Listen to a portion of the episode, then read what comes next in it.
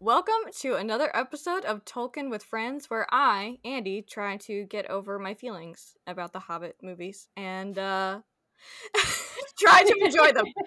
Uh, helping me on this journey today is, of course, my lovely co-host Callie Cosplay, and we are also so excited to be joined by Mary Clay Watt, the wonderful host of That's What I'm Tolkien About.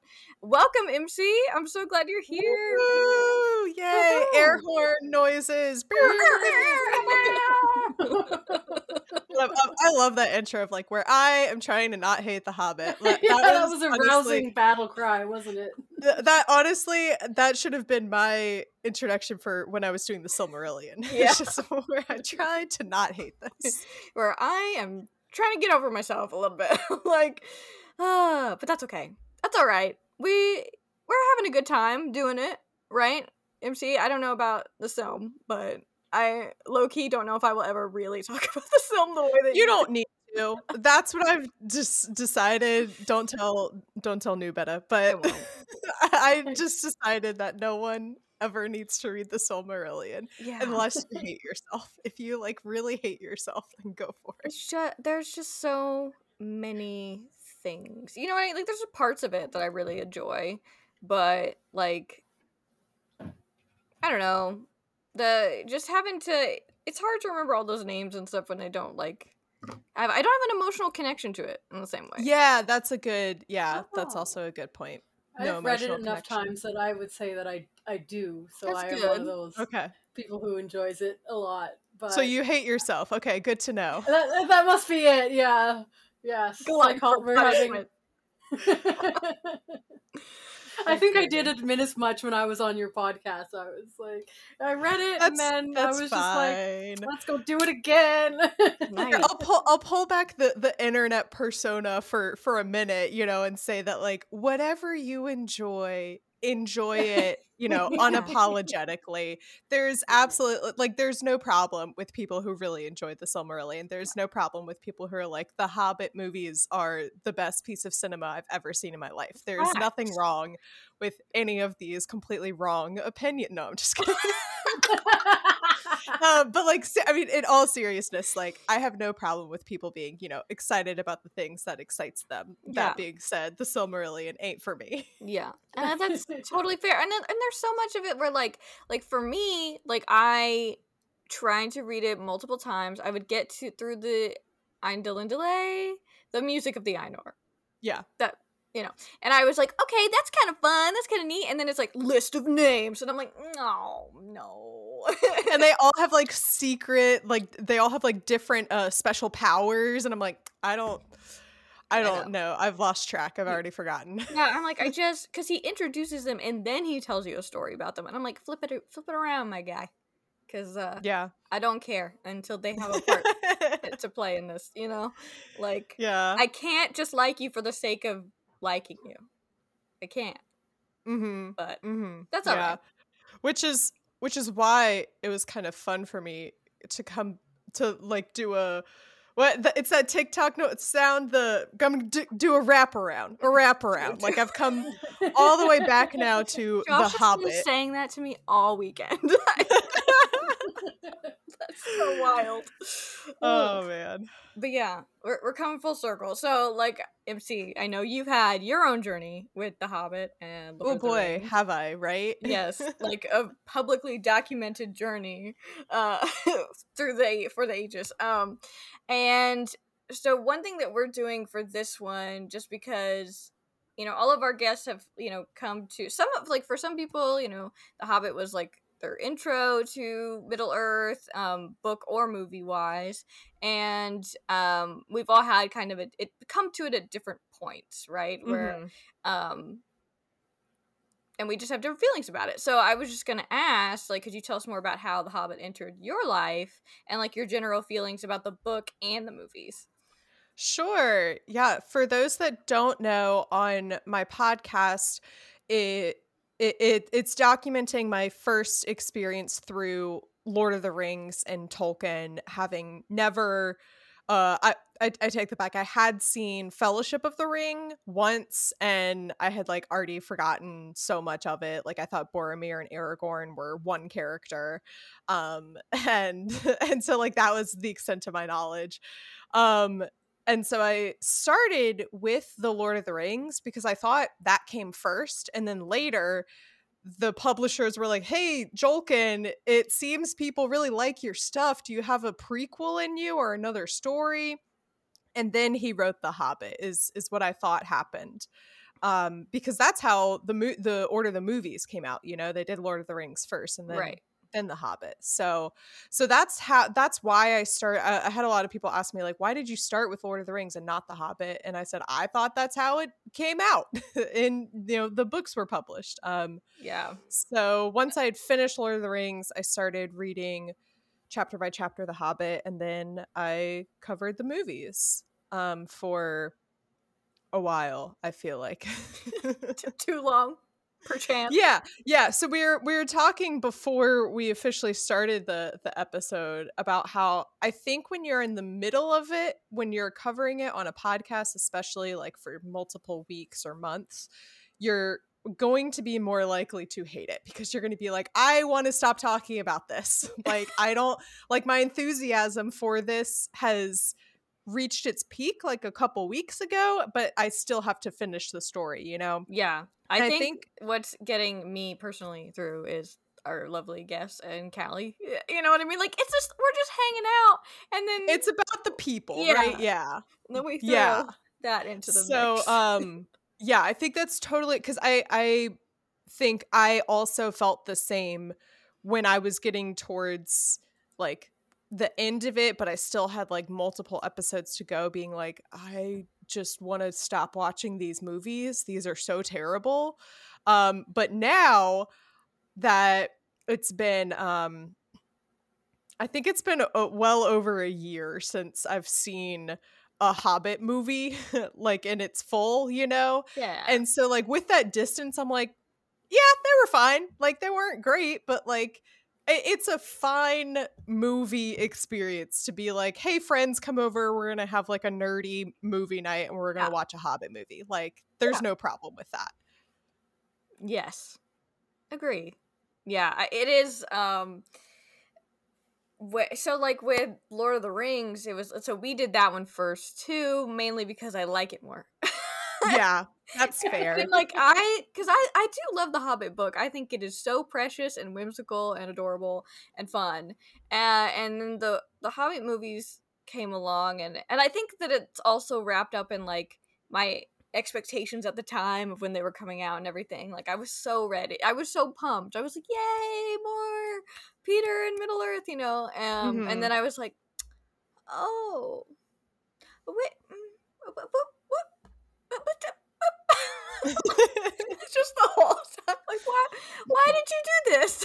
what? Mm-hmm. I just want to mm-hmm. be like, sir, can I have a moment of your time, Peter? Just uh, talk me through some of this. Yeah. Because it's not. And you know, I kind of had that expectation going into the movies, whereas I know when they were coming out, mm-hmm. it was kind of, you know, people going into the theaters being like, all right, more Peter Jackson, Tolkien movies. This is going to be as amazing you know, the first time around. And so uh, knowing the fandom reception mm-hmm. going into it, I think really lowered my expectations yeah. too.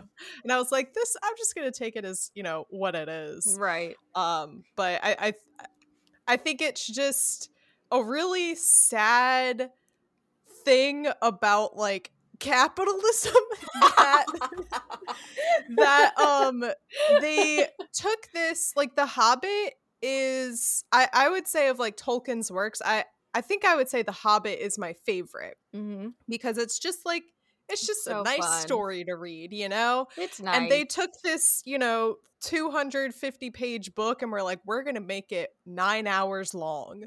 The audiobook is 10 hours long. Mm-hmm. Like that, like you don't need to do that. Um, and they did it for capitalism reasons. And it turned out so bad when if they had just put effort into making this like a cohesive story in one movie yeah uh, i think it would have ended up a lot better and it mm-hmm. didn't. yeah, I think that there was like good intentions like with including the white council stuff and Sauron, but then it was like what I'm seeing is that they're just struggling the the dissonance between having a fun romp versus like a serious yes. prequel to Lord of the Rings and they are not meshing. You know what I mean? Mm. They needed to mm. like pick a lane and they couldn't, you know? Like we've got naked dwarves and fountains and then we've got like um serious like Sauron bits in Dol Guldur. Yeah. Like it's just like And also like the Sauron bits, I don't think you care about as a viewer because you know that this whatever story they're telling in the Hobbit movies mm-hmm. with Sauron, you know that's not the end of it. You no. know that there's more to come. So why are we going to care about this battle and this plot when we know that like Gandalf's not going to die? Yeah. You know, Galadriel's not going to die or whatever. You know, like we know how it turns out, so we don't care about what we're watching. Yeah, and it's like, you know, because in the and we see in this chapter as well when Gandalf is like I gotta go. I got business in the south. It, Bye. And I mean, it's like there's like nods to what he's up to with that, and it's like I think they could have incorporate. You know what I mean? Like little hints, but without just going yeah. full Sauron plot yeah. line. Um, speaking of that, when so, so Tolkien wrote The Hobbit first, right? Yeah. Um, when he was writing this, do you think when he's writing these parts about Gandalf being like, "Yeah, I got, you know, other business to attend to." Oh, did you guys think this was my main quest? No, you you guys are a side quest for me. This was just like a fun little way for me to spend time. When Tolkien was writing this, do you think he was writing it being like, "Yeah," and then he goes off and uh tries to talk with the White Council about Sauron? Or do you think he was like, nah, Gandalf just fucks off because that's who Gandalf is? Yeah, I think OG version of Gandalf, he's just because especially when you look at who Gandalf is, because I know they didn't like totally rewrite this. They like tweaked things to make it yeah. there better, was right? Um, but like editing after the fact, after Lord of the Rings. But yeah. like with most of Gandalf stuff, like he is here for a silly goose time. Like for real. You know what I mean? Like the uh, and that's why I love The Hobbit Same. particularly because the chaotic Gandalf vibes are just immaculate. And like this chapter particularly when he's like showing up and yeah talking yes. to Beorn and then he's just like slowly these like dwarves are trickling in and he's like, "Oh, did I say I had five friends? No, I had seven. Oh, did I say seven? I meant 12. He's like, well, like, it, at first it's like, you know, out of courtesy to Beorn, like, oh, yeah, like, I didn't want to bother you, you know. Then he's like, I, I mean, it's so smart and funny. and on top of like, Gan- like Gandalf and Beorn just peace out the second day. Like nobody can see them, so they're just like hanging out with the animals. And then Gandalf comes back and he's like, mm, "I don't want to talk until after I've eaten." They're like, "Okay." He's like, mm, "I don't want to talk yet until after I've like blown all my multicolored smoke rings around the room."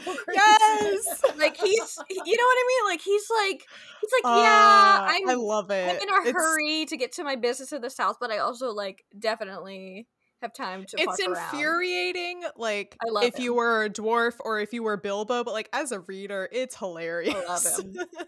I love him so much, and I think that that's one thing that I, with the Hobbit book, because that was the first one that I had read, and I was really just reading all of these to like be the person that could say I read them before I watched the movies, right? Like very 11 year old me.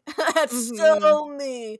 Um, and then, but with the introducing yourself to the Hobbit first, I think it gives this whole other side of Middle Earth that is nowhere. And I understand that it's like in the Tolkien's like writing of everything, it wasn't necessarily Middle Earth isn't necessarily supposed to be a silly goose time, but I love that canonically it is right? Like we have yeah. to accept that this is love it. true of also the middle earth that ends with the silmarillion you know what i mean? So and like the just goofiness and like the the way that the elves just are a little like cheekier and like they're funny and they like to sing and they're just like down for a good time while also having like they also deal with serious stuff but they're not like just gonna like dump that all on you. You know what I mean? Like you're a guest, you're here to have a good time, and they understand that, you know?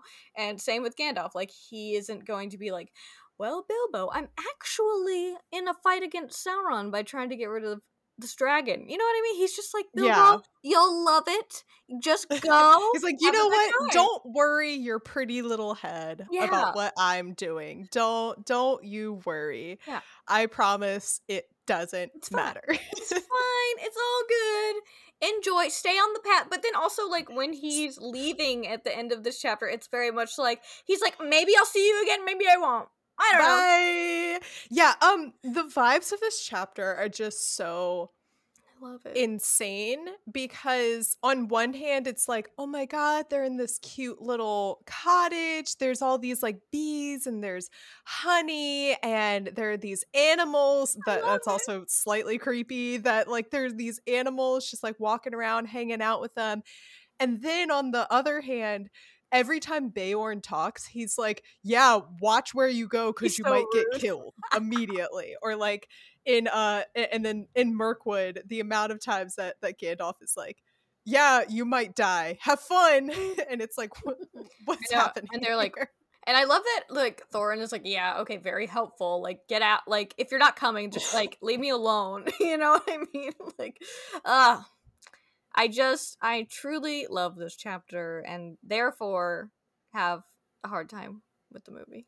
Oh. So, so yeah. this this is where um I get to tell you, unless you already know, in which case ignore all this. But um, in the first the episode that I was doing for like the first section of um, Desolation of Smaug, um, I had intended for it to just be like it was like one episode on about 45 minutes of the movie.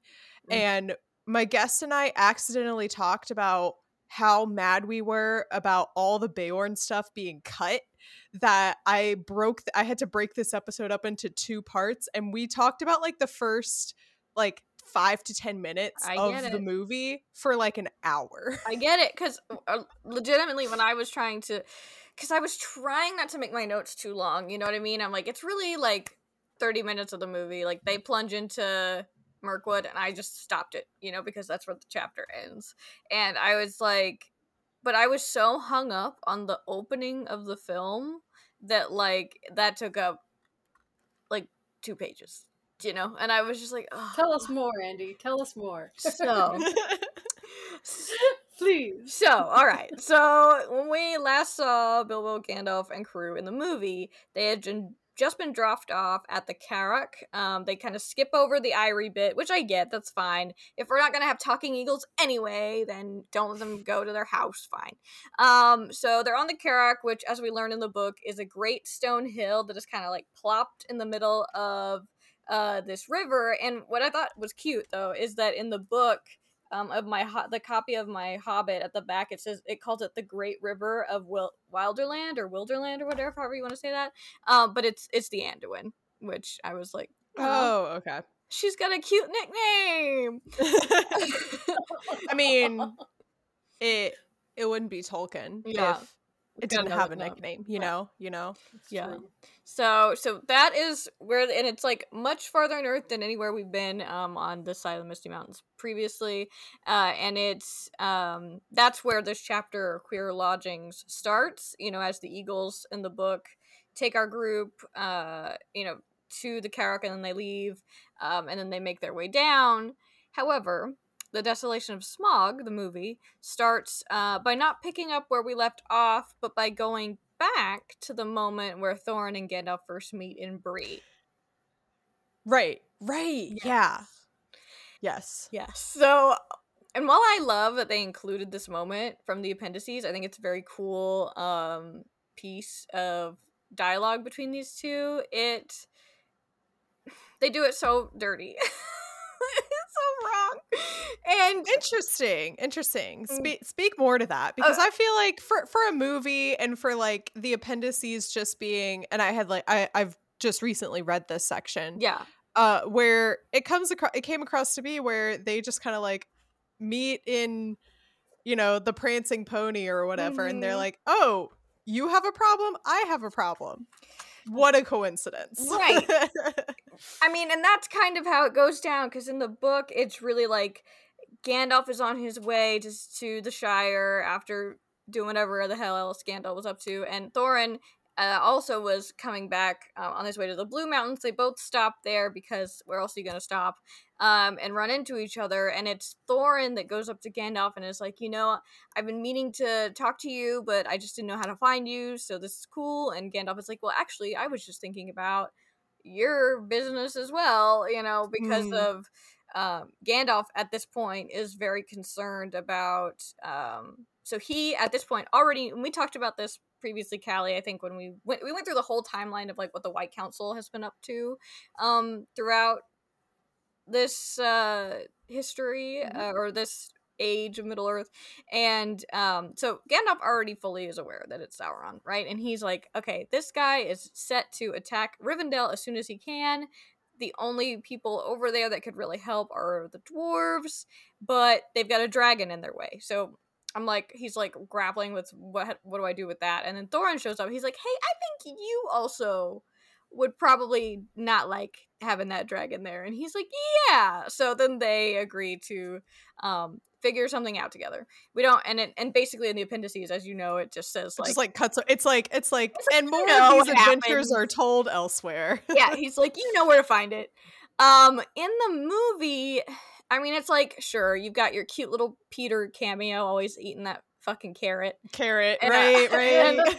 And, and Thorin arrives, and it's and all- also a cameo from his daughter is one of the um servers in the Prancing oh, Pony. Oh shit! Oh, I didn't yeah, who's all grown, up, up, from the from the that's um, upsetting um, when she was a child in the oh, that's wild that's wild i don't remember, uh, i think she's the i think it's the server who serves uh thorin, thorin yeah it might be a different one in the background i can't remember the, but um the bread yeah. cheese and mm-hmm. what has he got two eggs two Your eggs classic, bread and a slice i did not write that down so i do not remember food you know like ale bread and cheese i love it mm-hmm. honestly I would order that. Yeah. Uh, so they so they show up and um right off the bat I hate that I'm sorry. I hate that it's like Bree is still it it's okay, so this is 60 years before Bilbo's 111th birthday, right? It's sure 60 years before the events of Lord of the Rings where things are starting to creep that way towards the Shire, where evil's starting to re. Bree should not be this like sad, creepy place. It should just be a chill inn on the road that you stop in. And yet, Thorin's got these guys in the corner like staring at him all, and he's like, oh, "What do I do?" And then get that's when Gandalf sits down. It's not Thorin approaching Gandalf eating. It's Gandalf coming in as like, t- you know, help him out.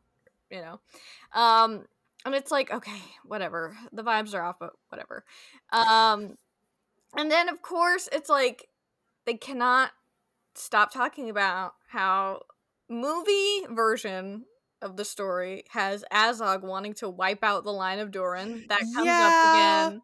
I hate it's, it. It's all really the the timeline is all over the place because like some of this it, it's like this stuff does happen as Tolkien writ it, writ it, wrote it. um, but also like it happens, you know, on a completely different timeline. Like you know, like Azog is killed in that.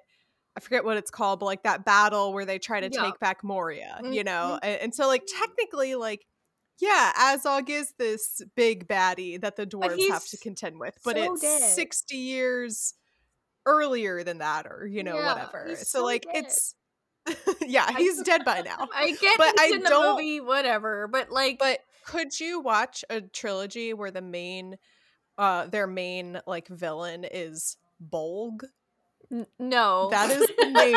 I'm pretty sure that's the name of his son. It right? is, the, but he doesn't like, even bother to show up until later. You know what I mean? Like even if he wanted to keep it, I just like there's too much of this Azog nonsense. Like it's too much. It is kind of like there's, and also in the queer lodgings episode doesn't like Beorn goes back and is like, "Yeah, I killed the Goblin King," and like that would be the equivalent of. No, that would be Azog. No, I'm getting yeah. so confused. Yes, keep so, talking. Like, keep talking.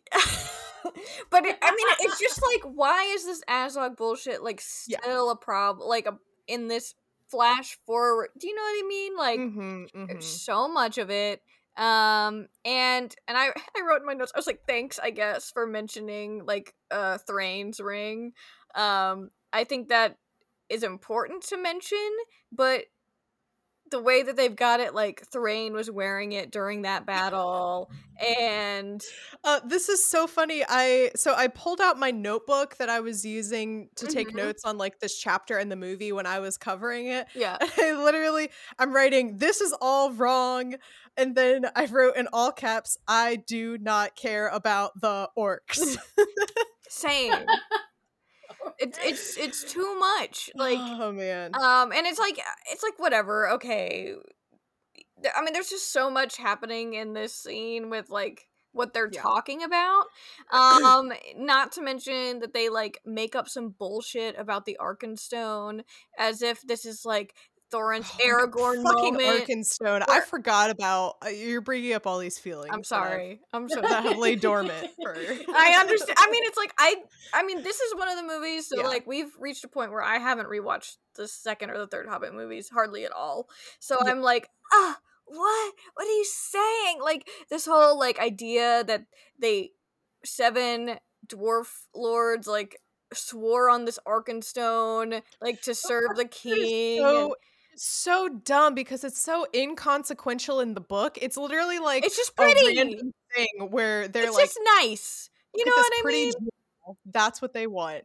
And and then in this one, there I, I think it would have been a lot more interesting to be like we have to find out if the um like if the fifth ring the first dwarven ring or whatever we have to find out if it's still if it yeah. actually was destroyed or if it's still in erebor somewhere like maybe like make that the thing that yeah. they're like trying to find or that thorin hmm. thinks he has to have it's just like this whole know? idea that it's like I also hate that like Gandalf is our Hobbit mm-hmm. champion throughout all of these stories, right? He understands that defeating Sauron is not about big wins. You know, it's not about big kills. And but in this, it's like, oh yeah, you need all these dwarf kingdoms to come take back to fight Smaug to take back Erebor, and you know makes it out like you've got to unite the peoples. And I'm like, that is not how dwarves are. Like they, this is not how they work.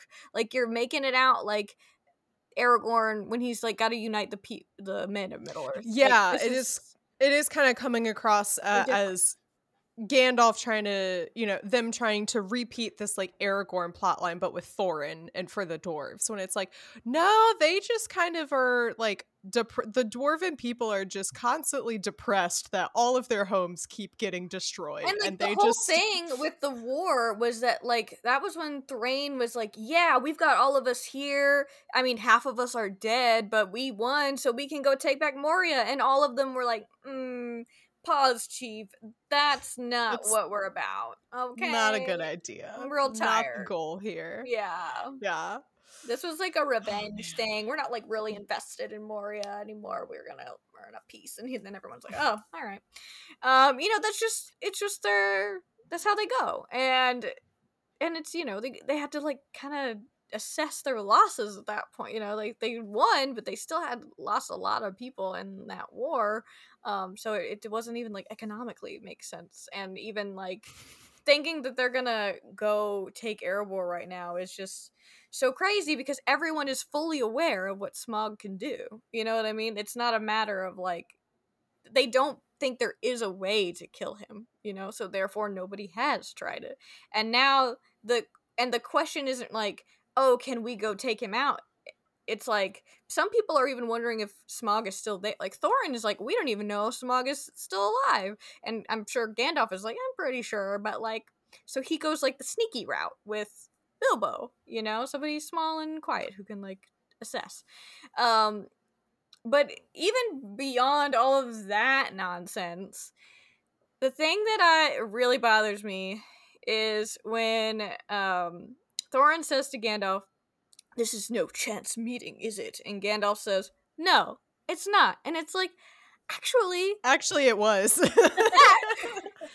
is a, and that is like a big part of how like the Middle Earth works, right? Is that there and I had this gripe before about Peter Jackson because um as we saw in the extended edition, I think it was Return of the King, um, where they had Boromir, Faramir, and Denethor talking in like a flashback mm-hmm. and they make it out like Elrond is calling this meeting like oh yeah the one ring has been found and it's like no no no no like th- the reason that all of those people Legolas Gimli Boromir Frodo were all there at the same time was like hap- happenstance you know what I mean would just worked out that way because reasons you know um and Elrond in the book even says like you've are called here but not called by me um, which i think is a big deal in like the mm-hmm. metaphysics mm-hmm. of middle earth and i just think that like it i just think it would have been so much more satisfying if it was not this like making it out like gandalf orchestrated this. It's like that's not how gandalf works. He gandalf is not flows, that smart. you know what i mean? Like he just goes with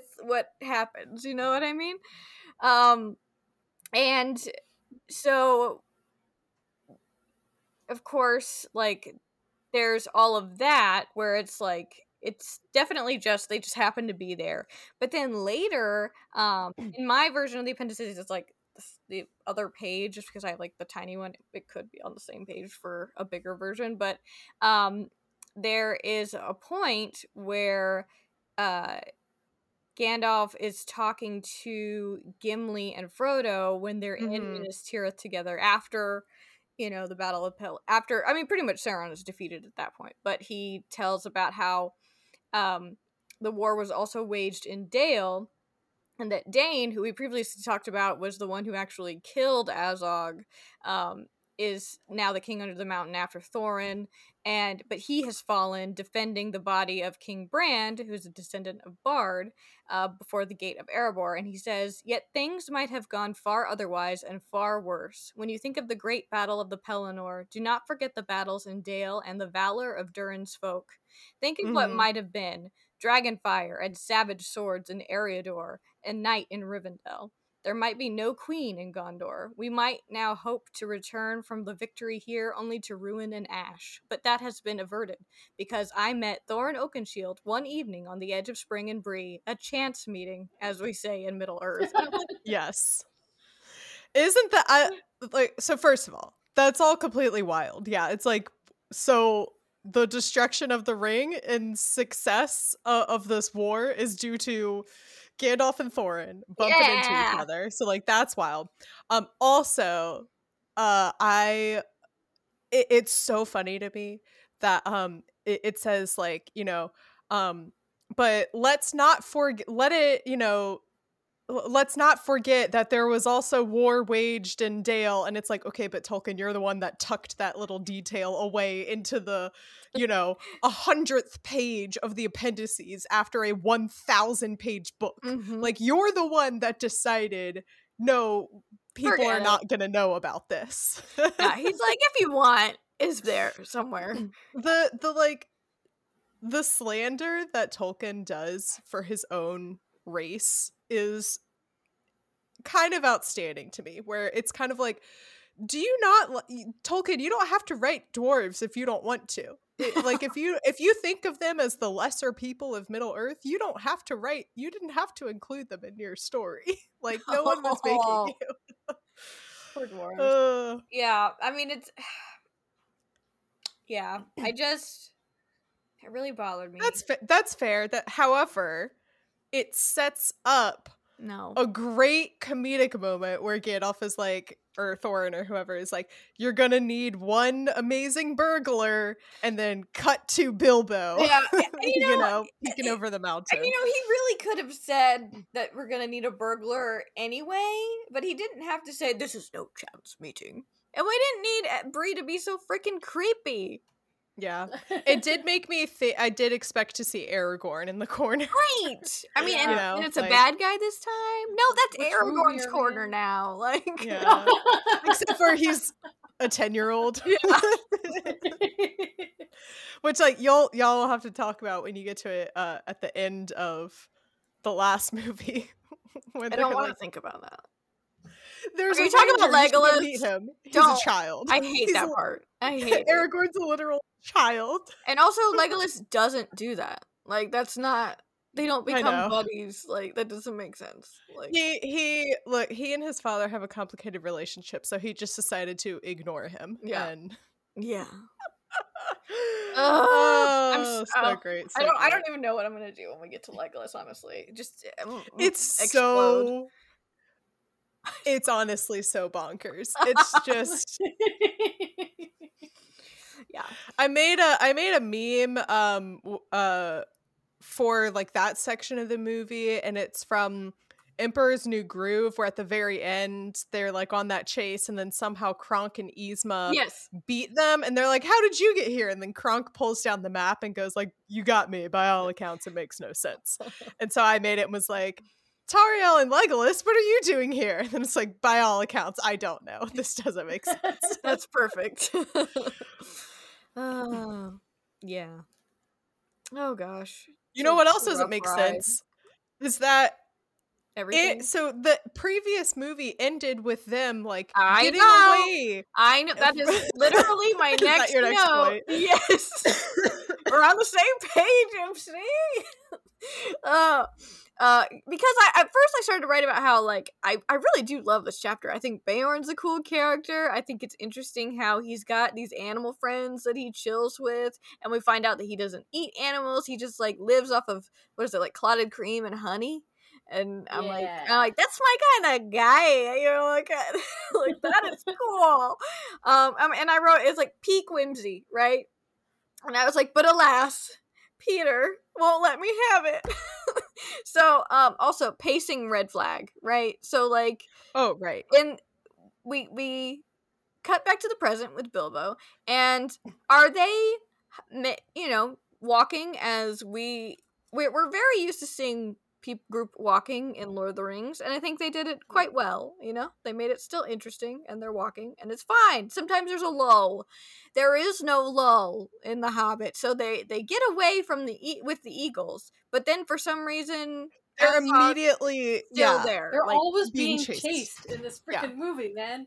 I'm like, how much running do you expect them to do? And like the thing is, they didn't need they they No. didn't need that as an explanation for how they end up at No, Beorn's house. They no. it could have just been them like, you know, continuing to you know, head towards Erebor and then Gandalf is like, we need a "Oh, I think we're near, you know, we're nearby a old friend's house or whatever." You know, like somebody, you can I think he calls him like Yeah. in all caps in the book. It's like somebody lives Yeah. I know. I mean, and they're like, huh? And he's like, mm. I mean, just Mm. let Gandalf Oh be a my weirdo. Let him do it. or like even just let them stumble upon this house and then Gandalf is like, "I know who Let- lives here." let Bilbo know? complain about how fucking hungry he is because you know he mm. wants to.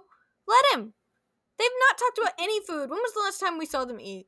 You know what I mean? They don't even eat in the movie at Beorn's house. What a waste of honey. I'm just, Oh oh my my god. I'm so mad. and we also got some absolutely terrible CGI bees. yeah, I was, yeah. I was like, I was like, you can't make up for this, Peter, with one shitty looking bee, okay?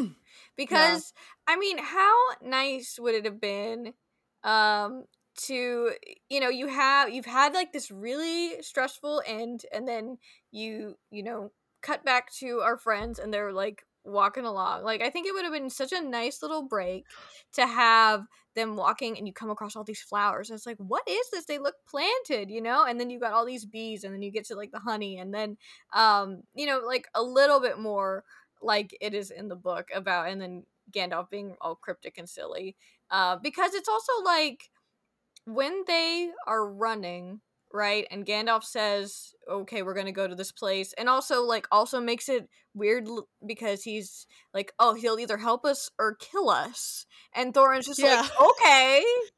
They're like, "Sounds like a good risk to me," you know, and like why, why, why? Just no, no need for it, right? Like, why not let Gandalf do his Gandalf thing and like take control of that precarious situation, right? Um, and also Beorn starts chasing them. Like we don't know it's him yet, but we know it's him, right? And he's a bear, yeah. and they shut him out of his own house, of his own damn house. and I'm supposed to believe that the very next day, then they uh, can just slowly introduce themselves to him. Uh, it makes no. Sense. He's just out chopping wood. Like there's not like like, like he isn't like what the hell are yeah. you doing in my house? You know. Yeah. Like, and he's still got farm animals in his house, but he doesn't talk to him which like okay i get and it they don't talk i was like back. where are the animals walking around on their hind legs I, I, I made, feet, but I made a note. With their forepaws. Yeah, yes, so cute. But also, like they in the design of the house when they run in, there are a couple stairs, and he's got like actual cows in his adorable cows, but they're cows, and I'm like, those those cows can't deal with those stairs. Why why did you design this house? You know that there are animals in it and like it's not just flat. Everything should be low and flat.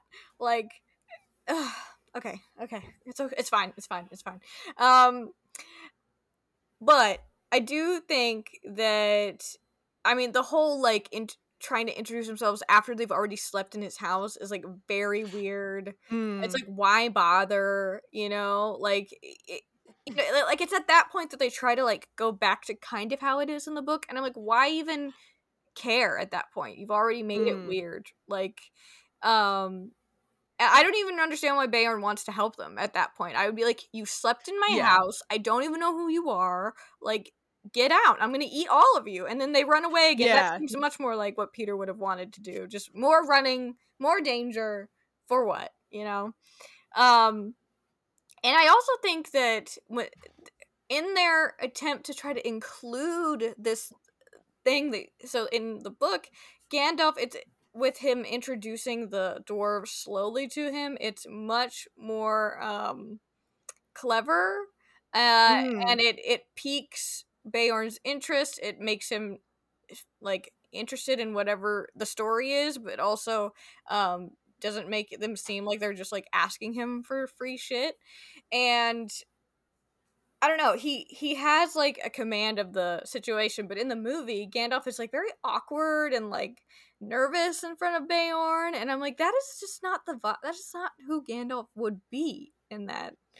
City. Although I did love Ian McKellen's act and Ian McKellen's acting, um, yeah, that like he, he really portrayed that very well. His nervousness and his like, I mean, yeah, sort of like a side of Gandalf that we don't ever really see again. I don't think. Mm-hmm. Well, I think that it's like because he Gandalf is supposed to be afraid with the whole like f- fire and wolf situation, but you know we don't mm. sit with that in the same way, so we don't get to see that. So then they make him like afraid of Beorn, and I'm like, I don't know. It's just weird, but maybe it's because of the horrific character design. Maybe that's what's scary. this fucking ridge of hair down. I'm just like, what is this? How would you design a bear man then? I just not. I think he would have hair like in that. normal places once he turned back into a man. Okay. I don't okay. want to think about it. I'm not thinking about or, it. Or like give him like a real beard. Like what is this the Yeah, you're ch- yeah, that's Yeah. yeah no. I don't think his acting was bad. I think that he pulled off like the whole Beorn like being like kind of gruff and like whatever thing. Growly. But yeah. yeah. But it's like I and I understand that like they didn't and I think that some people will think this about like why that introducing them two by two thing is different? Is it like they don't want to do it like in the book, like just rehashing everything that ju- they just watched, which like fair, but we didn't need that stupid chase scene in the beginning. No. Like we could have had Gandalf take the lead here, um, and like why not? Why not see these bees and the flowers and like how um, and kind of enjoy seeing a different part of Middle Earth that we haven't seen before that has a little bit more wonder and like magic about it, right? Like a different kind. Like with the Shire, we kind of know what that vibe is, and I think this is like more of like a wild version of that. Like it's a nice place, but we don't get to enjoy it at all as the audience. Yeah, they're there for like you're you're there for like 5 seconds and then they're like, "Okay, have have fun in Mirkwood. Yeah. and then they still try to shoehorn in the 2 by 2 thing. So I'm like, why not just let Gandalf do it? Like, just rewrite some of his line. Like, also, don't do the chase scene. Let them just go to Beorn's house. Let us see his cute little ponies uh, and his bees and stuff, and then yeah. let him do his two by two thing, but just make it shorter. Like, fine, but uh, yeah, I just think it's so weird that they if, they, if they're not going to do it at the beginning, like, why do it at all? Yeah, it, it's definitely frustrating. I think like my most of my frustration, uh, specifically like about this part of the movie, because like I enjoyed the chapter so much, is that going into it and being like, oh, okay, they turned this, you know, 200 page book into three movies, surely they included everything right. from the. Surely they were trying to stretch things out from the book. And then they took one of the longer chapters mm-hmm. from The Hobbit and shortened it to like a two minute scene. And I'm like, and then they, you know, spend such ridiculous amounts of time on other stuff that is not important or I, I mean like running I, away I, all the time. Yeah, yeah like I like we we got we cut to Dol Guldur for a minute, like just because I don't even I didn't even really write anything down about that oh, because I just right. don't oh, care. Forgot just, about part and then um yeah, it, it's probably also a good thing that I'm not on for the hey, I got sneeze. Bless you. Thank you. Um the the fact that the desolation of Smaug does not happen in Desolation of Smaug I is know. absolutely de- like why would you end why would you start a movie with one of the like greater climactic parts of The Hobbit?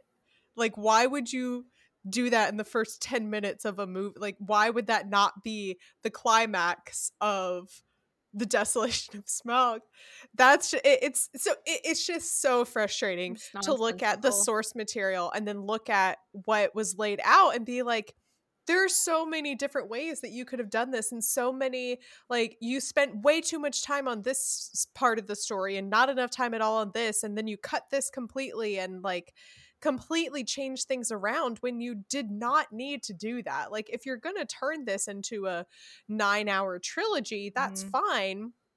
But like do it in a way that you're giving yeah. attention to parts of the book that are you know uh important to like the essence of the story yeah agree i i agree i'm like at this point like there are so many things where i'm like why did you even call it the hobbit like call it Thorin and Company. I don't know. Like it's not it's just not the same thing. Like sure you're like picking bits and pieces, but it's like in the way that Lord of the Rings I feel like really captured the vibes. This one it's like it doesn't know what to do with itself with these movies. Yeah.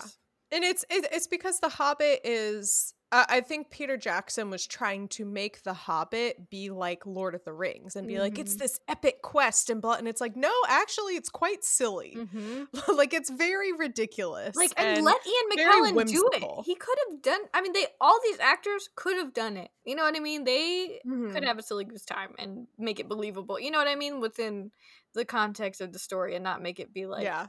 Well, you know, like, I don't know. I know that there was like studio challenges. I know with like yeah, so many things, and it it just yeah. like lost control of itself. But like, I really wonder sometimes what it would have been like if like Guillermo del Toro hadn't had to walk mm-hmm. away. Yeah. And now yeah. I kind of want to be like, hey, you know how you just did Pinocchio and it was like stop motion and cool? Like, do you want to just hop back over and do, the Hobbit? Do the Hobbit? Yeah. yeah. well, I mean, um, all these, you know, like p- plans in the works for new movies. Mm-hmm. I-, I don't think they will, but it would be great if they like readapted The Hobbit. Yeah, I to- feel like with The Hobbit, it's one of those where I'm like, you could readapt it like all the time, and I don't, I would never get tired of it. Do you know Uh, what I mean? although I mean I say that I would only let them remake The Hobbit if they kept Martin Freeman as Bilbo I- because Yeah, he it was just so, like the way that he oh my god I love. it- it's Martin just like such an A so plus performance I know, and Bilbo, that's and that's what makes it even more frustrating. I think. Yeah, like that. That was Mm. another meme I made of uh, of Sam and Frodo walking, up, Sam carrying Frodo up the mountain, except it's Martin Freeman carrying the Hobbit trilogy. Like, Yeah. Just he he absolutely crushed this role. And there's Yeah, uh yeah. specifically there's a scene in uh the the next part of the movie, um when they're in Mirkwood and Mhm. he's like he almost loses the ring for a minute and he doesn't say anything it's just like his facial expressions and you're like i felt everything you were feeling and thinking in that moment like in that like 30 seconds of just like absolutely crushes it and you're just like i i want to follow this lovable little halfling around the world I know. I do. I truly do. And yeah.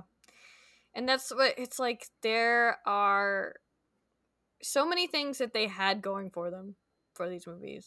And yeah hmm then there were it, a lot of yeah. really excellent there were a lot of things they did really really well um I, I I I mean the casting is pretty great i, I feel like they pretty much the, the casting Mm. in all of the movies is really great they did like a as bad as the cg is in some parts smaug is absolutely outstanding. yeah, Smaug and Gollum look so good and everyone else is Oh, kind of yeah. like eh. they they they blew the budget on on the dragon and the gremlin Yeah. and I love those scenes. Yeah. It's like and that's the other thing Um, is that it's like those are the moments where it's just Bilbo and like one other character and it's it it, it works, right? Like there's Mm. and Mhm. it get but it gets lost whenever we're like constantly being like having to fight these fucking orcs and shit it's just like i'm tired i'm only 30 minutes into the second movie and i am tired like there's just so much action all the time and we don't ever have like a break because i feel like this would have been a really nice opener because then we've got Gandalf piecing out in both versions to go deal with something more serious. And if you're gonna have that pick up again with like some more serious stuff, why not let us have this cute, fun moment? yeah like have some moment of levity Mhm. so that it really contrasts when they when Gandalf leaves them at the edge of like this terrifying haunted forest, you know? Mhm. And then it's like, wait, no, take me back to the bears and the bees and bread and butter and honey. Like yeah, and like, why have Bilbo at the end of the first movie say like, "I feel like the worst is behind us," only to be chased some more? I mean, like, I think I think that is the you know the the dramatic irony, the humor in that line is like, oh, babe, no, but- no, no, Yeah. no. then it's just like, Two why movies not let it be true? Let, why not let him feel that way for longer than five little- seconds? It is Yeah, it's sh- it yeah. is just really ridiculous Mm. that like the Eagles pick them up and then what do they do they drop them off right at the start of where like do Yeah. they drop them off like 1 mile ahead of where the orcs are and then they're like oh crap we're being chased by them again. Like it's it's really it, it is really ridiculous because it's like I thought we literally just got away from them Right. and at the end of the previous movie. I thought we just like Yes. defeated them for now, you know. Yeah, exactly. And yet, no.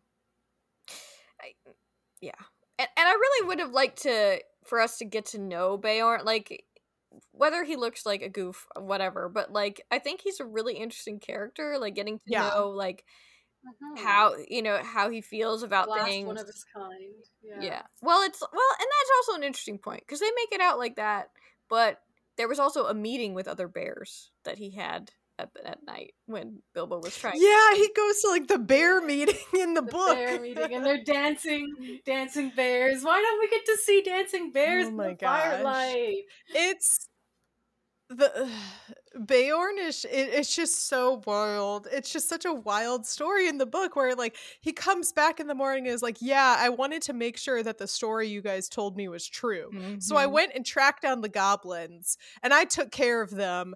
And also, would you like some bread and cheese?" Yeah. And then they're like, "What happened to the goblin?" And they're like, "Come with me. I'll show you. Yeah. Let me like let's all go out into my oh, garden." Oh, yeah. And then like the goblin head is like on his fence post. Right. Like like where the mailbox should like, be. Beorn is like, like we're only supposed to be scared of him what? because he's a bear, but it's like no, he is legitimately kind of scary. But if he's like on your side, on your side and you're exactly. Like, and so that's why I've, I got I got so much enjoyment out of Tom Bombadil, mm-hmm. and I got mm-hmm. so much enjoyment out of Beorn because it's these like very actually very powerful people who could easily just murder our main characters, but for some reason or another choose not to. And they're like, mm-hmm.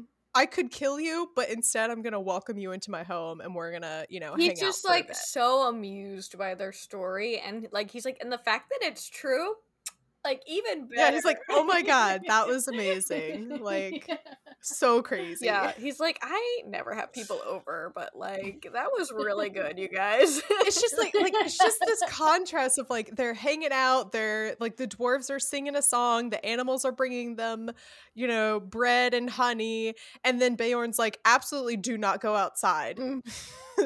Dangerous stuff is happening out there. Do not go outside. I know, and that's another thing is it's like we i mean i guess that's like why they have him just uh, try to chase them into his own house but like it's was to show yeah be like this is a dangerous man but he's choosing to right. help them but yeah. it's also like so is Beorn because we we see him later so when they he's like sure i'll give you some food i'll give you some supplies you can ride my ponies to the eaves of mirkwood and you gotta tell him to come back and it's like so we know that like when he's in bear form, maybe don't hang out with him.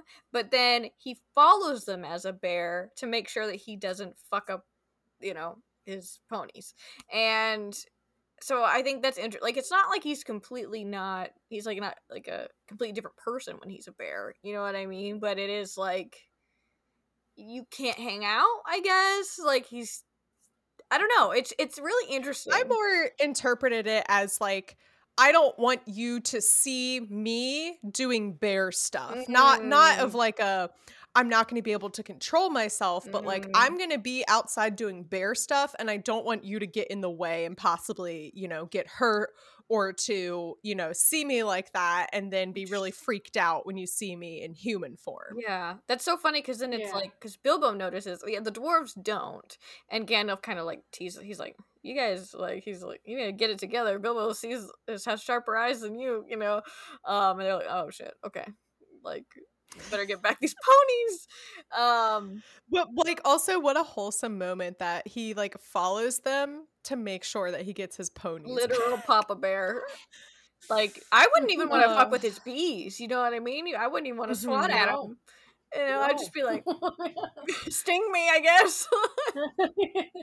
it's just so, and also like, uh, you know, bears you know it, it's a real you know it's a real life actually i don't know if it's a real life thing it's a thing that like in pop culture in like movies and yeah. stuff it's like oh bears eat honey and stuff um and so like that's a really cute little thing for tolkien to play off of of being like well what if this bear man was friends with bees mm-hmm. and yeah like and he like does not eat other animals and i just think that's so i mean like because obviously real bears definitely do but he's yeah something else going on where he doesn't he doesn't have to. It's so, so cool. It's so fat. I just uh, it's so fascinating to me. It's such a fat, but like like s- similar to how they cut Tom Bombadil out of the movies. Mm-hmm. I do kind of also understand why they would trim all of this down cuz it is kind of like a a complete break off from the story to be like, yeah, we were just yeah. being, you know,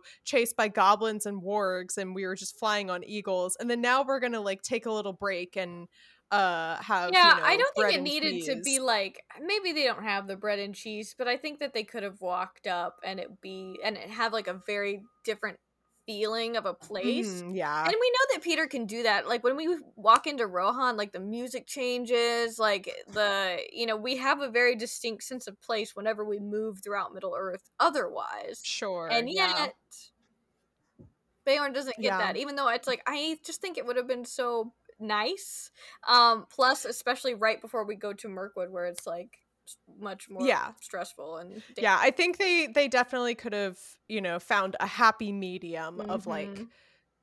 having like the happy the the whimsy the whimsical vibes of Beorn and incorporating that into the movie and know. you know you don't that doesn't mean that you have to spend you know 30 minutes at Beorn's house you know like you can still you know you can still have it be like 10 minutes long but like at least you know put in some of those story elements that were from the chapter Yeah. Um, give us a break from these fucking orcs. It's just not. It's just please. I know we don't get Yeah. it, but and then we go to Dol Guldur for a second, and it's like, all right, uh, I don't even. care. Why? I don't even care. shadowy, shadowy Yeah. thing giving orders. Thanks, and- Benedict Cumberbatch. but I just, I don't. I mean, and then it's like, Azog's like, "Oh, I gotta lead your armies, but I really wanted Thorin's head," and he's like, "Don't worry about it. Everybody gonna die." And, Everything will die. and so then he's like, "Bolg, can you hunt down my enemy?" And it's, I just feel like the whole conflict between them is so overblown. I'm like, it is not that big It- deal. just I don't care at all about these like dynamics of the orcs Mm-mm. and how they function and how they're or like if you had never shown me like you don't need to show the orcs planning Mm-hmm. to then explain like why they show up later in the movie because like it's just implied that like whatever You you know around and found out. like whatever antagonists your characters are fighting against it's just kind of implied that like they're going to keep running into them i don't need to see the mechanics of like how did they plan out you know finding them again or how you know who did they assign the the leadership to to keep tracking them and like i i you i don't care about any of it no, no. uh, like I never once at any point thought, hmm, I wonder what the orcs' motivations were for Yeah, and it's like, like, I mean, I didn't mind. complicated. I know, and I didn't mind like the whole bit with like Radagast going to Dol Guldur and being like, "Ooh, spooky shit Ugh. going down." But then it's, I'm like, I don't think we need to go back there for this, especially when you have like Beorn literally it to so in the movie um we've got Beorn you know agreeing to help them sure sure sure and he's the one that brings up the sorcerer uh, that lives at Dol Guldur or the necromancer as we refer to him a lot in the book um and I, I feel like that makes sense like he lives around there like he's probably been seeing some shit i think that's fine for him to be like you know what is you said you're a wizard what's the dealio? Um and you know Gandalf kind of uh gives the Saruman what Saruman has said and he's like okay but what do you think? But then they get interrupted um and I think that's interesting like cuz they're going I'm fine with movie Gandalf not realizing that it's Sauron at this point I know that we know in the book like from all the other stuff we talked about like Gandalf in the book knows um and he's been pushing the White Council this whole time to to go after um Sauron, but Sauron's like, no, it's fine. Um so but I, I I'm fine with like Beorn bringing this up um because then it's like okay then we're kind of like making we could we could have used this time to like instead of being like stressful stressful stressful like break and then pick it back up again like okay Mirkwood's really spooky um Gandalf is worried, you know, not just about their little adventure, but like what else is going on in the world. I feel like that's true to Gandalf either way you spin it. You know, he's always worried about everything else, you know. Um and I do like that they have Bilbo ask that because in the book he definitely asks like is there no way like around this creepy ass yeah. forest um and in the book gandalf is like oh, i'm ashamed at you like and he's like no i'm not he's he's go kind of back yeah. he's like i'm not He's like he's you want to like if you guys want to succeed in your quest at all then yeah you have to go through it. And he's like i just meant if there was another way around the like literally is there another way? Right yeah. Like like don't read into that too much sir. Um, like, unnecessary. You're abandoning us. Yeah. i don't need your sass yeah. you know? he's like i'm just you know, I'm stressed. Uh, and Gandalf in both versions essentially responds like either gonna go 200 miles north out of your way or twice that south. Um, and at, in the movie with this, he's like looking around the entrance of Mirkwood and he's obviously thinking about Dol Guldur and he even hears Galadriel. And at first, it's kind of like stuff we've heard Galadriel say before, but then she tells him to go to the tombs in the north. Um, you know, where the Witch King is supposedly buried. And we've also talked about this before that there is that is also kind of an asinine idea because like there should there's no body to bury for the Witch King. True. Yeah. Was, how? And on what what are you what are you imagining happened the last time you fought him with like the whole Angmar stuff in Eriador like mm, he just goes away. it doesn't die. Yeah, it, it, does. Yeah, there's no. Yeah, it's not that. That's so true. I never thought about that. Of like there, there weren't like literal tombs for them to, you know, bury. Also, why would you bury a Nazgul. I would I would be like, no, we're burning, we're putting that thing we're on, setting a, it on, on fire. A, yeah, yeah, we're burning that shit to the ground. Yeah, we're gonna make sure there like, nothing left. But the thing is, exactly. there's already nothing left because he's a Nazgul. Like that's yeah. that's how the ring works for them. Um, and it it is so uh, it, it's so dumb that Gandalf is like did you get this impression that like he was planning to go with them yes. through the forest until he gets the little and whispering? He says, "Don't go into Erebor without me." And I'm like, "What are you talking about? You're supposed to be like, bye, suckers, and go do your thing." Like, yeah, he was very much like, "Oh, I am actually now. so I, I, changed my mind. Yeah, something's come up. I have to go. Yeah, and they're like, "What?" Like he just got an me? urgent text message from Galadriel, and he's gotta go. like, like really? Yeah. But they and they do this in Fellowship too. They make it out like Gandalf is gonna meet Frodo at Bree, but then he misses it. You know, but Gandalf was never gonna meet Frodo at Bree. He was just like, go that way, make your way to Rivendell. You know what I mean? Like it was always gonna be Rivendell. It wasn't it gonna be Bree. Um, but Peter loves to make it out like Gandalf is along for the whole ride, but he, he's a busy man. He's got other stuff on his to-do list. And I do like in the book how he gives Ga- Bilbo like his vote of confidence. He's like, "You've got Bilbo here. You'll be fine." It's so it's so funny where it. it's like there are so many notes of like the dwarves looked visibly distressed at the news that Gandalf was leaving them. And then it's like, hey, don't worry, you also have Bilbo. And then it's like, they looked even more distressed. Yeah. and it's like, yeah. it's so mean. They're so mean to Bilbo. Like e- even is this halfway? No, we're not like halfway into the book yet, are we? Um, but like it's pretty far into the story, and they're still so mean to him. I know. he he has to prove himself a lot to um, these guys. Yeah, that's another thing. Is like they okay, never mind, never mind. I'm just gonna be going into more rants. It's okay. About, like, do it man. I dare you. Well, it's just like it, it does kind of feel like Bilbo constantly having to prove himself and be like, see, I can hang, I'm cool. And then like they immediately forget about that five seconds later and they're like, ugh, the hobbit's the still worst. here. And it's like, did I not just have like this whole heroic moment where I, I know, you know, I stood up like- and saved Thorin. Like by the end of this, Bilbo has to be like the parent uh, with like a bunch of kids right? Mm-hmm. Like when he gets them to Erebor finally, like I mean, not only does he help them escape from uh, Thranduil's cave thingy, is I don't even know if you want to call it like I don't even know what you want to call that castle. Not really. I don't know realm. Um, yeah. He, they get he gets them out of there and you know helps them in so many ways, right? And then by the time they get to the door, um, where they're looking for uh, with the you know, the secret entrance to the side of the Mhm. mountain.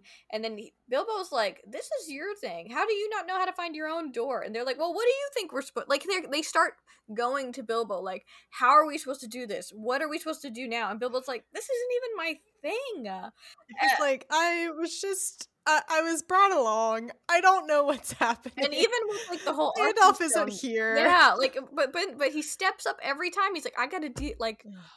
you know and it, it just it it never becomes like the dwarves appreciating him so much as just like they accept that he is going to help them because bilbo Yeah. can't help himself you know what i mean It's giving um being the person in your group project to Mhm. do the most work. yeah like yeah I, mean even when it becomes the time with like thorin kind of losing it and obsessing over the arkenstone and bilbo is like i'm just gonna give it to those guys they're all like, "Hey Bilbo, you want to go talk to him?" And he's like, "No, yeah he's evil right now." I mean, you know, like that making that wanna choice, like him? taking his toy away. I mean, he, he's giving dad Mm. vibes, you know? Like, no, you are gonna listen to these guys, and I'm gonna take your shiny thing because you're being a jerk. Um, poor Bilbo. But that's the other thing that, like, with the whole taking Bilbo out of like the center of the story, all of with like the movie, all of that, it just doesn't Yeah. re- hit as hard. it's not yeah with it not being centered around bilbo and he's kind of like a side character almost in his own story Yeah, yeah it depresses me. Yeah. Um just another like like wonderful like bit of humor is the amount of times that Gandalf and Beorn say in this chapter don't go off the path. Yeah, and then it's kind of like you don't even have to read the next chapter You to know. know that they're gonna go off They the path off you know? path. like they are giving them really explicit extru- instructions. Yes, and they like it's literally Gandalf is literally like walking away waving to them saying and remember don't go off the path and then like events transpire Of and they go off the path Oh, yeah. like yep. I'm looking forward to it. yeah i um i was m- reminded it's a i say this all the time um i say make good choices and i'm specifically quoting freaky friday Mhm. and it's when jamie lee curtis is dropping off um lindsay lohan like her daughter and she goes make good choices and that's like what Gandalf is telling the dwarves and- Literally. and, Bilbo. They're like, he's like, make good choices. Like, not even a bye." joke. like narrator voice. They did not Yeah. make good choices. yeah, I mean they Uh. they get so fucking grumpy in Mirkwood. Um, They're so mad at each other, and I'm like, this isn't helping anything. so great. That's the power of Mirkwood. I know. Um yeah, I mean with uh Bilbo um asking about how they can get around and of course like in the movie like we just talked about Gandalf is like he doesn't like explain anything. Um but what I do like is in the book you know we don't talk about the necromancer like he is just a throwaway like it's a problem you know um and he but he does tell bilbo he's like okay like if you go north you got an orc problem. If you go south you are way too close to dol Guldur, and you you just he's like i don't even have to tell you how bad that is. And i'm like oh that's interesting. Like this is something that even bilbo is somewhat familiar with. And i realized when i was like flipping through my notes and everything that like just a couple pages before Gandalf has already like emphasized that he has business in the south.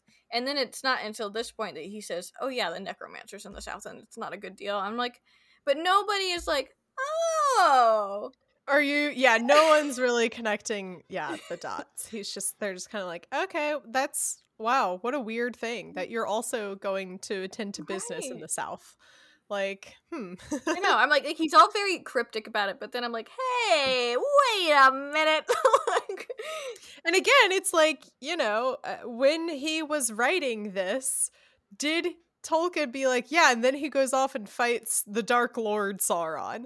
Or was he like, nah, he just he needed a break. Yeah. Honestly, I don't blame him. Do you These think guys are a handful. So before Tolkien wrote anything else, he writes The Hobbit.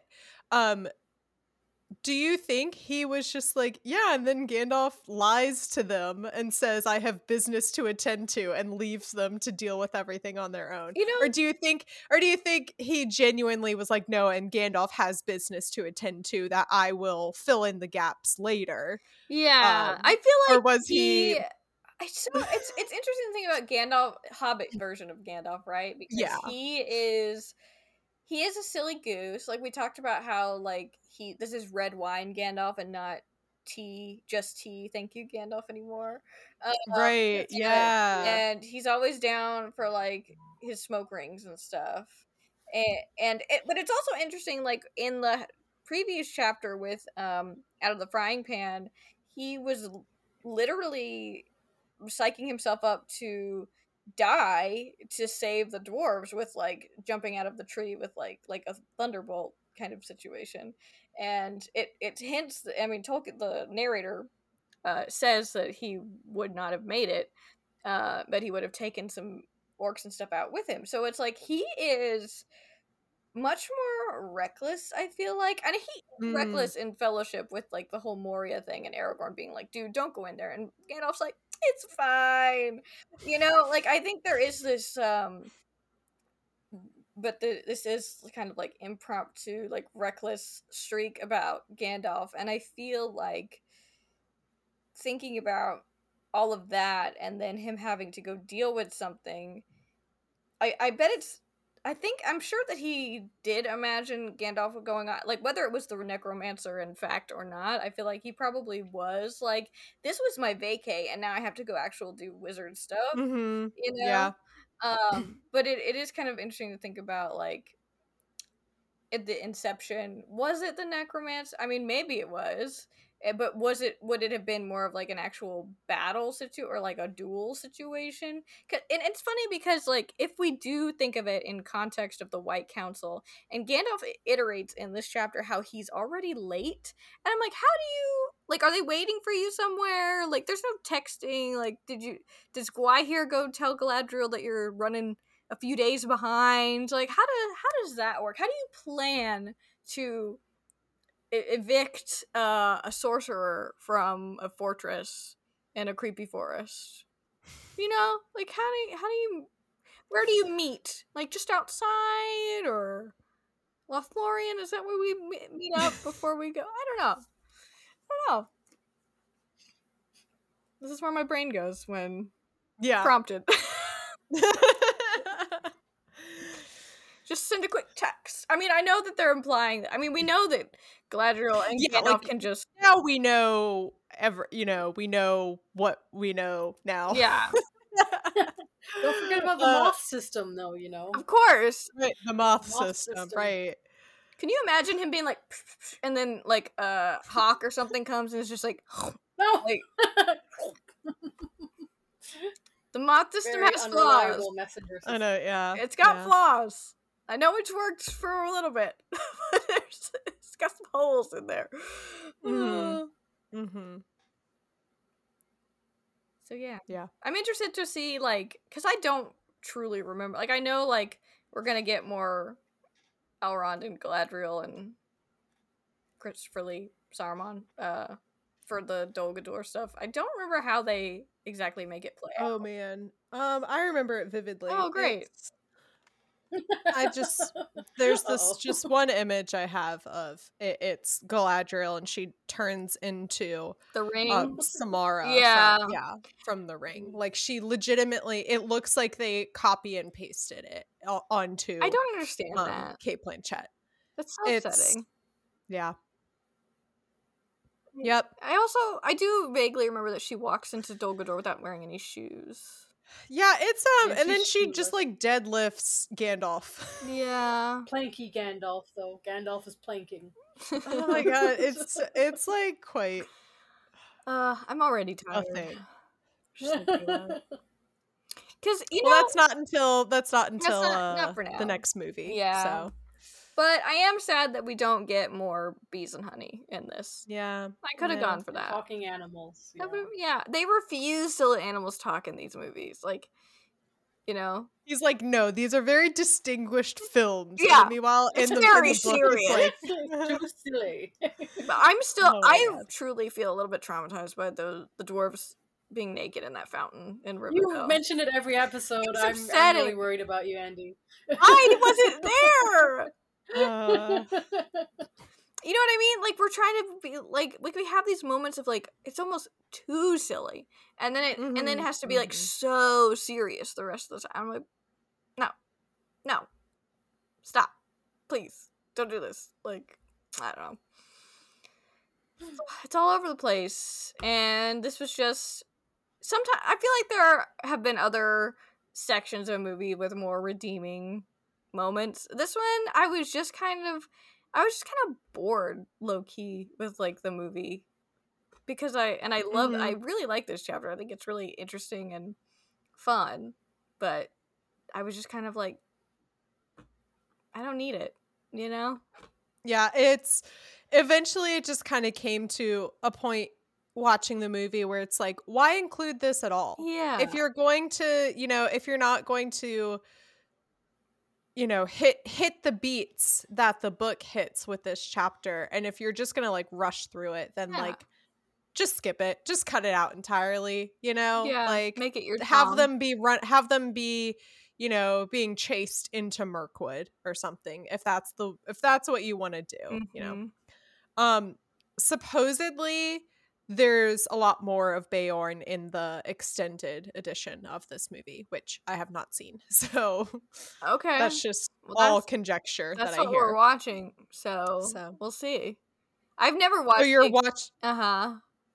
Oh, okay then. We're watching the extendeds, but I've never watched them before. So yeah, there's just moments where I'm like, "What?" I'm like, "What is this?"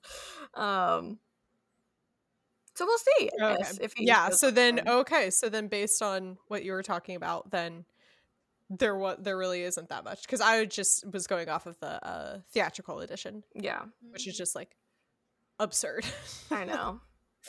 so Yeah. I mean, it's like I kind of regret doing the extended because then there's more, but also I see. I just I had such a I had like such a fucking fight with so many people about extended versus theatrical when I was doing Lord of the Rings Mm. movies, and uh, because and so many people got all uppity because I did. I, I watched the theatrical and I was covering the theatrical, and I did have separate episodes on the extended editions, but people were still like, it's either extended or nothing. and Oh, I was yeah, just yeah. like, no, no, it's not. Because, like, if it's extended or nothing, then they would have released that version into theaters. Right. Like, that is not the version that And won there the are- Oscars, you know? right. I mean, low key, Like- there there are things that are like as far as a movie experience that are better about the theatrical. Like I saw the theatrical ones recently when I went to that um concert thing at Radio Mhm. City and I was like, "Oh, I mean, this is nice. Like this is pretty good movie." Yeah, like it's not like people really make it out to be like, oh, well, everything that they cut from the extended editions ruins the movies. Mm. And and I'm like, no, not really. And so I just like had nice things to n- that they include, Yeah. but that's like there's some things where I'm like, "Mm, it's okay, yeah. it's okay. So I just when I when it got time to cover the Hobbit movies, I just had no desire to rehash that same argument. And so I was like, I'll watch the theatrical editions and if I'm like really enjoying it, then I'll maybe go into the extended Mm. editions. And guess what? I really was not enjoying it. So I did not do Yeah, the extended editions. I think the know? reason, so I mean, obviously we did for the purposes of like a book like chapter by chapter comparison, mm. like what we're doing. Like for Lord of the Rings, I knew like Mouth of Sauron is uh, Mouth of Sauron is a great example. I think because oh my god, good, that that is one part from the extended editions that it's like that's a really good scene, and it's like it's it's kind of interesting that that's like totally not there, and like I think they I came to the conclusion I'm like they just had to have cut that part because he straight up decapitates him, you know, and that must have been they must have had to cut it for rating purposes. I like I bet Probably. they and same with um how uh Saruman dies mm. at the beginning mm. of Return of the King uh, in the extended edition, which was cut from more the Christopher Lee theatrical edition as well. Yeah, like those are very cool scenes, but I feel like if they had been included in the theatrical cut, it would have had to be R. Yeah, I I, I don't disagree, but the for our purposes, like we obviously want to talk about Mouth of Sauron and he, right he's yeah, there but he's not you know so like um you want to look at everything yeah. that's being presented yeah. Yeah so i guess that's kind of the same philosophy with this but it's also like uh why why is there so much hobbit movie um because like sometimes it is fun like i really like getting into the appendices i think that that's like some interesting um tidbits back there like when we were talking about the war with the dwarves and the orcs um in the battle of moria the first time it was mentioned i was like you know, at first, uh, when that scene is just presented in the movie, I'm like, wow, why is there suddenly this uh, crazy battle with like so many people? And it's like, no, I mean, it really was like a ton of people at the mm-hmm. battle and that died and um, fought. So I was like, okay, I'll give that one to you, Peter. You know what I mean? And but then, but there's like the Dol Guldur stuff. It's like they're kind of now that's like really stretched because there's not a lot of information about yeah that there there are ways to tell this story and there are ways to not mm-hmm. and this was not the preferred way of telling it i think for a lot of people yeah i it's just and it's it's so sad and i know that some people i know that a lot of people really do enjoy them and i think that's wonderful uh there obviously weren't made for me specifically you know mm. what i mm-hmm. mean like there it's like that's all right i missed that boat um because i just wanted them to be something else and i just i love bilbo so much that i really wanted him to be you know at the center of all of this and obviously that is not the route that they chose to go down. Mm. um and you know it is what it is and they're fun to just like have on um but it it is like i mean i it, it's tough. It's tough. I'll admit it. I've admitted it every time. But um, I'm trying to think of if there's anything else that we wanted to talk about. Um, but I mean, basically, this one ends the same way that the the chapter ends, uh, where I mm-hmm. stopped it, as far as like them plunging into the forest, and then that's like the last line of that chapter. So we're gonna get to see flies and spiders next time, which is full on Mirkwood, which I think will be fun. Um, Callie, MC, is there any other moments of here or any silver linings that I missed? Help. Um, I don't think so because this is definitely, like I said, it's it's one of my favorite chapters from The Hobbit. And so I was just like really disappointed to see that they had completely annihilated it mm-hmm. when they mm-hmm. were adapting it into the movie. So it, I, I I can't even say like, oh well, at least they included this part from the chapter, or at least they did this, or at least they did that, because I uh, they didn't, they didn't. So yeah, uh, it was just like bummer all around. I think the only the only thing I really love about like the opening part of this movie, you know, the first like 30 minutes or so, it is that setup for, you know, Gandalf saying like, "Well, we're going to need to find a burglar." Mm-hmm. And then cut to Bilbo. And it's like, "Ha, isn't that funny cuz like that's what they came up with, Bilbo?" Yeah. Um and and I would say that's that's the silver lining for me. Fair. Uh. Yeah, I do think I was like I knew they were gonna do that. Like I didn't even remember that opening, and I was like, as soon as yeah. I was like, as soon as they made it about stealing the Arkenstone, I was like, all right. Instead of like, hey, maybe let's find a way to defeat this dragon so that Sauron can't use it. Mm-hmm. And then they could have gone into, well, we're gonna need a burglar, Right. and then you know whatever. It doesn't have to. Yeah, Ah, that's I think they poor Arkenstone.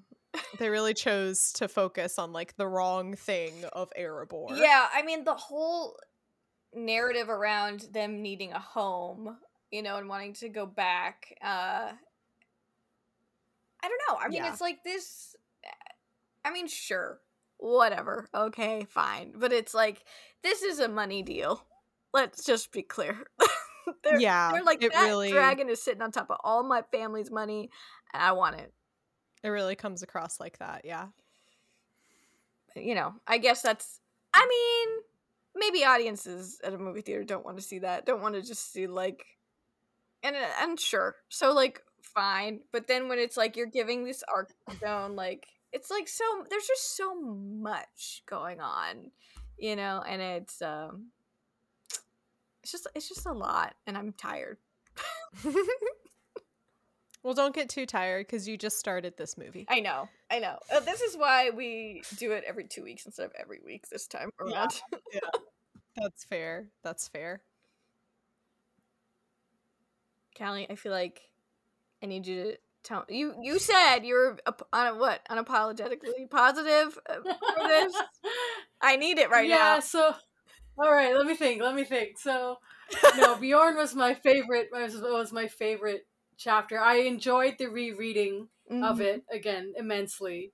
Um, I was very sad that there were no talking animals in the movie, but we shan't have talking animals in the movie. Yeah. Um, part of what I, I what the movie did do really well was in the storytelling when Gandalf is starting off with, "Oh, my companion and I, oh, our little group," and but Beorn is sharp and he is catching on to every like all of those details, and he's like, "Do you call three a group? Hmm. Do you call six a troop? Do you call twelve, you know, a company?" Mm-hmm. And so, like, I really liked that they did they did mimic that in in the movies because it does show that Beorn's not just like some sort of sleepy animalistic bear man, but he's he's sharp, like he's with it, and he's like listening to that story, and he he's Yeah. catching on, and and so I I there I enjoyed that. I enjoyed that. Yeah, I do think that um I did not look up the actor's name, but who was playing Beorn like they I think they did a really good job. Like that was uh as far as like capturing his he's like gruff and like not super friendly, but he's smart and he you know, he's even like throwing in that line about like he doesn't think that dwarves care about anybody that they see as lesser than themselves, you know? Like it i don't really i think that's maybe a little harsh but um it does show like Beorn and how he's got this connection to his little animals.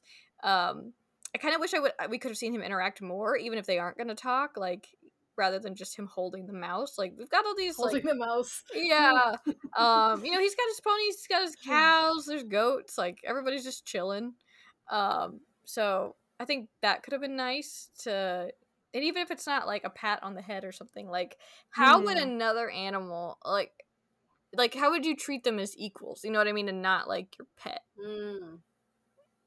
I I don't know. There could have there, there's so many there's so many opportunities in this scene for like some interesting uh storytelling moments. Um but I think Beorn did do a good job. I think the way that you know he delivers his lines and everything is like I don't think that there's anything really about him besides like and maybe my like character design wise, but like the way that he acts and stuff, like it's pretty on point. Mm-hmm. Yeah. So that's something nice. And obviously like i mean truly when i rewatched these during the pandemic the theatrical versions um i was like i do not like what is happening but i do like watching ian mckellen and martin freeman whatever they're doing. I don't even care if it's like mm. nonsense. I just like them. I'm just like yeah get it gandalf. Get it bilbo. Um so they're a delight. I think it's interesting how they like have started to sprinkle in these moments of like Bilbo messing with the ring because he doesn't say that in here ever. Uh, not really. I mean, he will later, but like at this point, he doesn't really talk about that. But I think it's um probably important for them to kind of sh- nod to him wanting. Yeah. Yeah, because when he was, you know, originally writing The Hobbit, he was like, "Oh yeah, it's just a silly ring," Mm-hmm. and then later he's like, "Never mind, Yeah. it's actually the worst possible thing that he could he could have found." So uh, you know, important. obviously that that's what you know how the perks of like creating a Hobbit adaptation after everything else has been written is that you can take that information and you know sprinkle it in, even if like even though the Hobbit is not about like the ring taking over Mhm. Bilbo's, you know, tendencies and stuff, you can still, you know, like sprinkle it in there for, you know, foreshadowing and Mhm. and set things up. Yeah. I'm always. I know that we know that Bilbo keeps a hold of this ring for a really long time before giving it to Frodo, but it's just like fascinating to me that he always just has it loose in his pocket. Yeah, it's so crazy. I'm Just like, wow, really. I would have lost really this funny. thing long time ago. like, yeah. good for you. Actually, uh, that you're that reminds me. There's a TikTok idea I keep meaning to to make. So uh, of just like if I had the ring, and it's just like repeated video clips of me dropping it, be, uh, based on the amount of times that I drop my phone. yeah. Like, if I had the ring, it would be it would be like. This is broken, and it's like we didn't need to take it to Mordor. Just give it to Mary Clay, and she'll just like accidentally drop it a million times every day, and it'll just break eventually. it would just like Problem roll under somewhere. You'd be like, I can't get to it. I don't. I mean, yeah. I have lost a lot of things. There's like so many things in this apartment where I'm like, I know that's I set that down somewhere, but where is it now? Yeah, like my new glasses that I bought. I bought the exact same oh, glasses. I don't know where I put them. I don't know where I put them. oh no! I re- all I remember is putting them in my backpack after picking them up. Because like I tried them on and I was like, "Ooh, these are maybe too good." So I'll try them on this weekend and like wear them around the house before I have to do anything. And I put them in my backpack. And now I don't know where they are. Yeah, that happens. It Yeah. happens. There's they're in this house though. For sure. For sure. That's always comforting. Yeah, to be like, I know it's in here some. Okay, for example, when I was moving into this apartment, I was uh I had a a set of salt and pepper shakers that are squirrels. Oh. and they're just from the dollar store um which i was given at a hobbit themed party and the birthday and the birthday person wrapped up mathoms to give to people oh, that's so funny.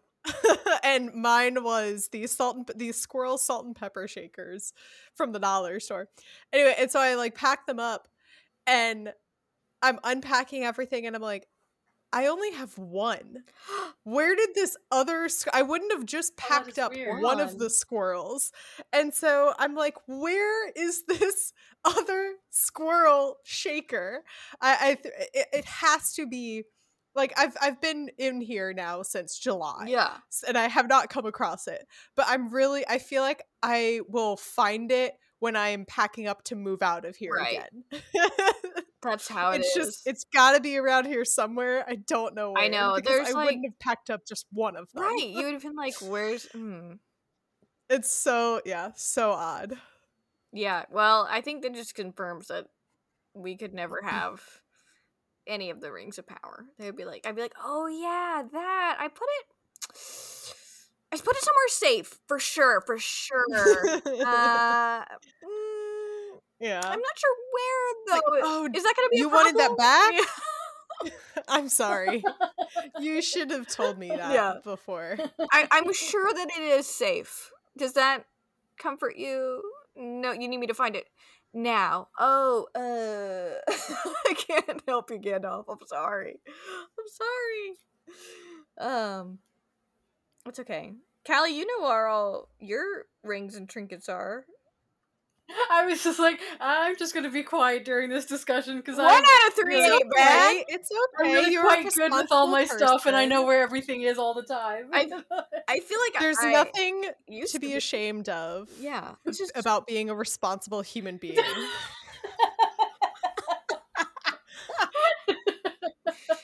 no. I think that's great. At least one of us here is Good for you. Yeah. Yeah. I know. Yeah. It's just like those things if I don't use it that much or you know. Mm-hmm. Yikes. Anyway, well, I think that is definitely all that we can say about queer lodgings mm-hmm. and the first 30 Rip. minutes of rest in peace. Yeah. we have made our feelings abundantly clear. Yeah. I think uh you know, it's uh better luck next time. Uh maybe.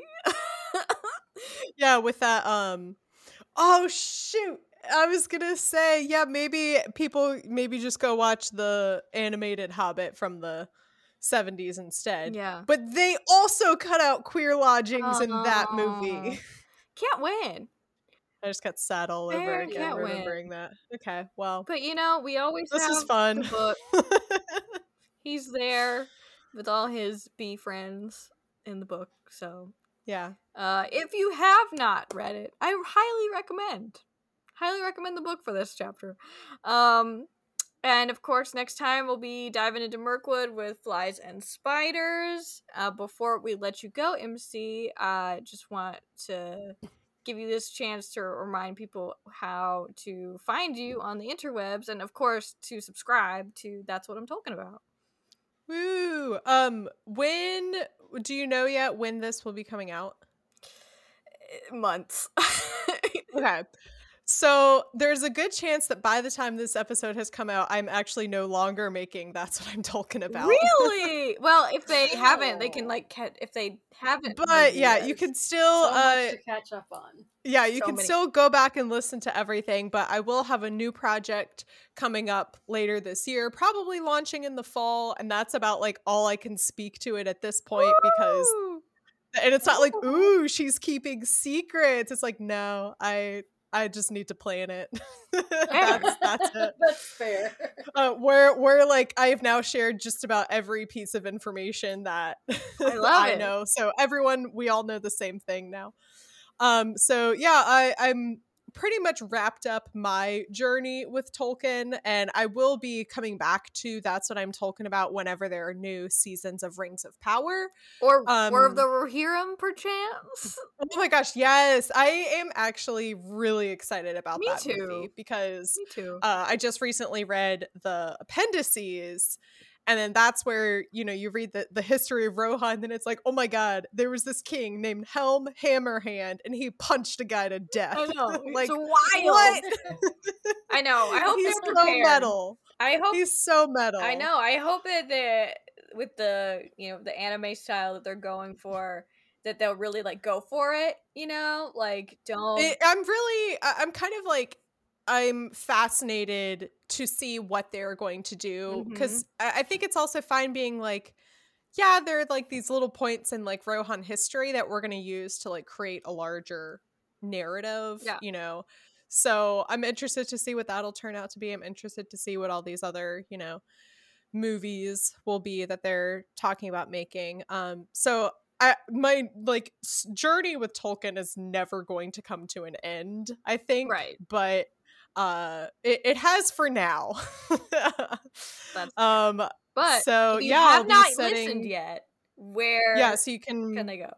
Right i didn't even say anything about that. Yeah you can listen to That's What I'm Tolkien About wherever you get podcasts uh apple and spotify all that jazz and you can follow the podcast on social media at Tolkien About Pod MC, do you want people to follow you as a Oh sure. Um yeah, you can also follow me on Twitter at MC Watt's Up and on Instagram at MC Turn Down for Watt. Oh, and I'm also on TikTok at MC wait, what? At MC Watt's Up. Perfect. All right, MC Watt's Up. Too many handles. I know. You know, I'm it. just I'm ready to go off the internet for a while. I totally get it. Um I mean it's it's great when it's it's it's great when it's great and it's not when it's not. You know. but our yeah. listeners, I think, are pretty cool. Pretty cool people.